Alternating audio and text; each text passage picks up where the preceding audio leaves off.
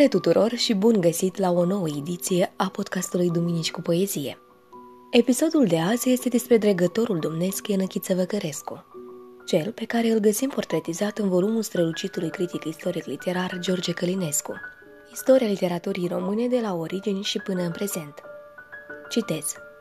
Gugiuman de samur pe cap, anteriu de saviu roz gălbui, încens cu ghear, în care sta înfipt un hanger cu mâneri de smalț albastru și cu pietre scumpe.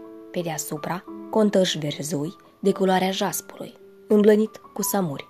În mână, ținea un sul cu testamentul lui în versuri. Închei citatul. Așezându-l în istoria sa pe Enechiță Văcărescu, cronicar și poet, în rândul clasicilor întârziați, George Călinescu ne face cunoscută și o bărșia lui, din vechea familia Văcăreștilor, un anume Ienache Văcărescu, fiind clucer și cumnat al Brâncoveanului, ce fu tăiat la Constantinopol odată cu domnul și copiii lui. Din căsătoria lui cu Ecaterina Done, nepoată de sora a cronicarului Ion Neculce, după cum se arată în documentele vremii, au rezultat o fată, Măriuța, și un băiat, Ianache, cel ce se va numi, deosebindu-l de bunicul său Ianache, Ienăchiță Văcărescu. Despre nașterea sa, după cum însuși avea să precizeze mai târziu, m-am născut în zilele sultanului Mahmud I în perioada 1730 1754. Totuși, greu de precizat, dar știindu-l în 1766 în divanul domnesc, mai întâi Velcomi și apoi Velcaminar, data nașterii sale se poate pune prin anii 1740, fără a putea fi indicată cu precizie, așa cum au conchis și biografii săi.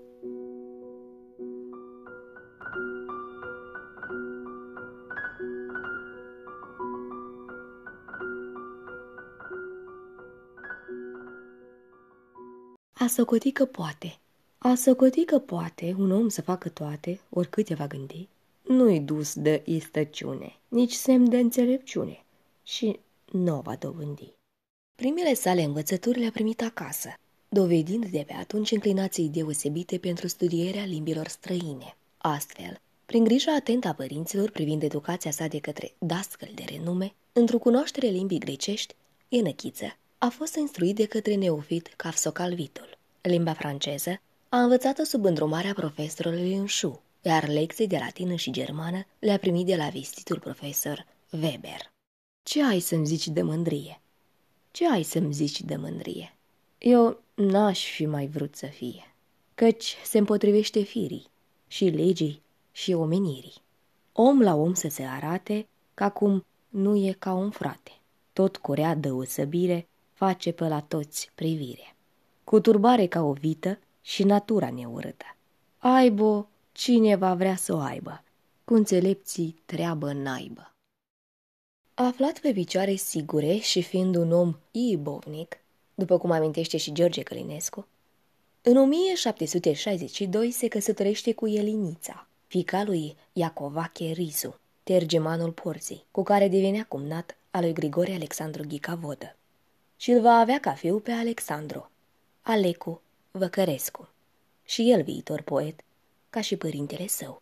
Cum tatăl său, Ștefan Văcărescu, intrând în disgrație, a fost otrăvit din ordinul domnitorului Racoviță, Ienăchiță Văcărescu, împreună cu familia sa, se refugiază la Constantinopol, acolo unde are prilejul să aprofundeze limba turcă și să studieze limba arabă și cea persană, suficiente pentru a intra în corpul diplomatic, cu rangul de clucer. După moartea timpurie a soției, Ienăchiță s-a căsătorit cu Elena Caragea, fica domnitorului Nicolae Caragea. Cum, însă și Elena a decedat la scurt timp, o ia în căsătorie pe sora sa, Ecaterina, cu care îl va avea fiu pe Nicolae. Și acestea, moștenindu-i tatălui inclinația poetică, se va regăsi și el în istoria lui George Călinescu. Amărâtă turturea Amărâtă turturea când remine singurea, căci soția și-a repus, jalea ei nu e de spus. Cât trăiește, tot jălește și nu se mai însoțește. Trece prin flori, prin livede, nu se uită, nici nu vede. Trece prin pădurea verde și se duce, de se pierde. Zboară până de tot cade, dar pre lemn verde nu șade. Și când șade câteodată, tot preramura uscată, umblă prin dubrava dâncă, nici nu bea, nici nu mănâncă. Unde vede apă rece, ia o turbură și trece. Unde e apa mai rea, o mai turbură și bea. Unde vede vânătorul, acolo o duce dorul, ca să o vază, să o lovească, să nu se mai pedepsească. Când o beată păsărică, atât inima își strică, încât dorește să moară pentru a sa soțioară, dar eu, om de înaltă fire, decât ea mai cu simțire, cum poate să-mi fie bine? Oh, amar și șvai de mine. La o întristare, la o întristare amară foarte, încât cel ce o are să-și roage moarte, n-ai ce să faci. Nu-i mângâiere, nici e putință, acel ce pere să-ți dea credința. Trebuie să taci.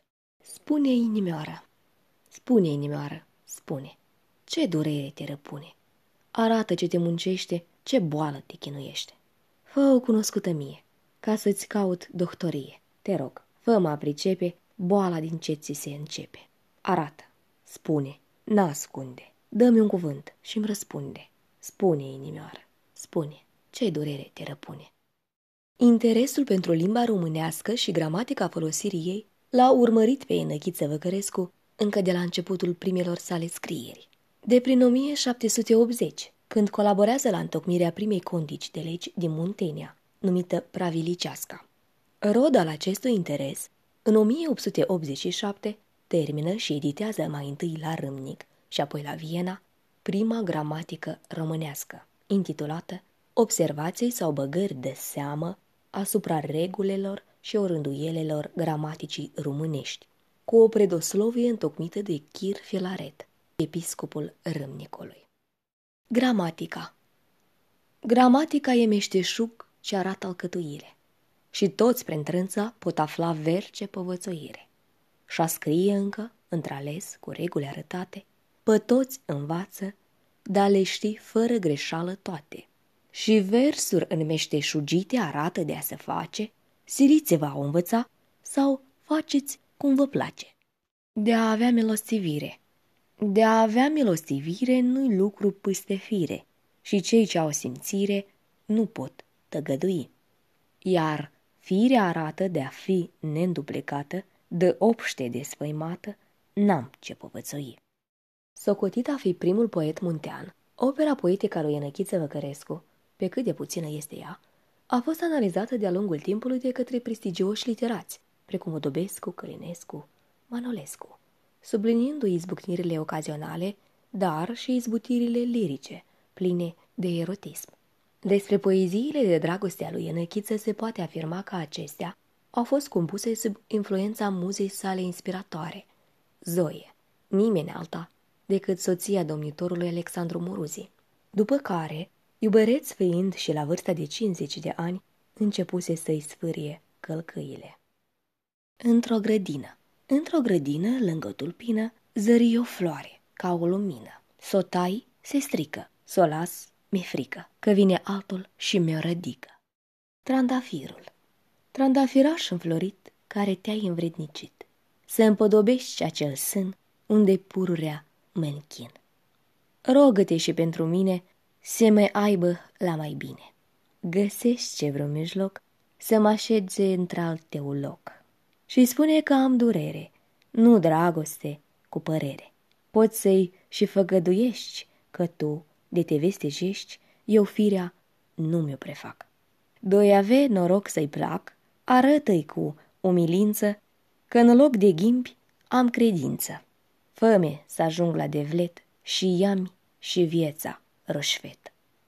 Devlet este un cuvânt din limba turcă, care înseamnă guvern la turci, iar rușfet înseamnă mită. Tu ești amorul meu. Cine are pept să porte focuri și dureri de morte și să fie odihnit, suferind cu mulțumită, așa patimă cumplită fără de a sărăta mâhnit? Numai eu me ved în stare să mă arți fără întristare și redzent să mă topesc, numerând drept datorie a muri cu bucurie pentru ceea ce iubesc.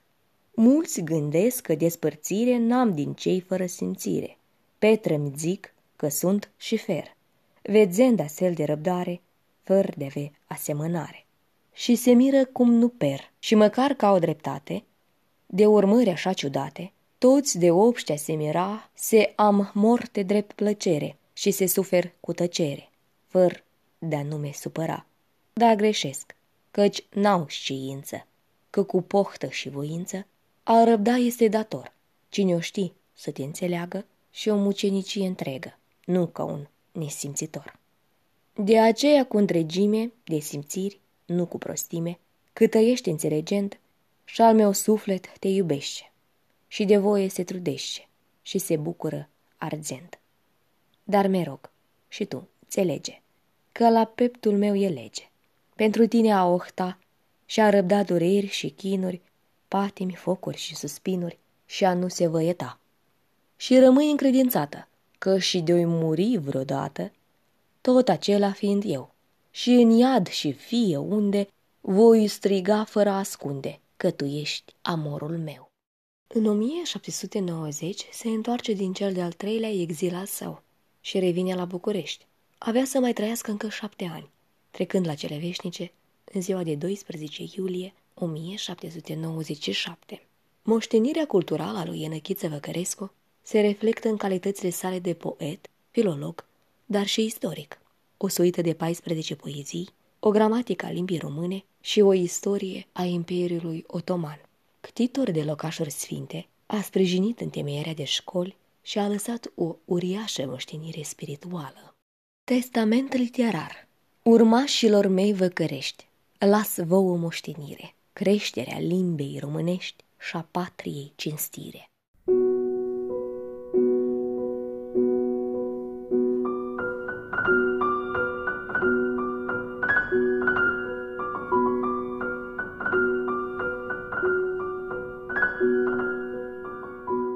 Vă mulțumesc că m-ați ascultat, iar dacă v-a plăcut episodul, dați-l mai departe, ca să-l audă mai mulți.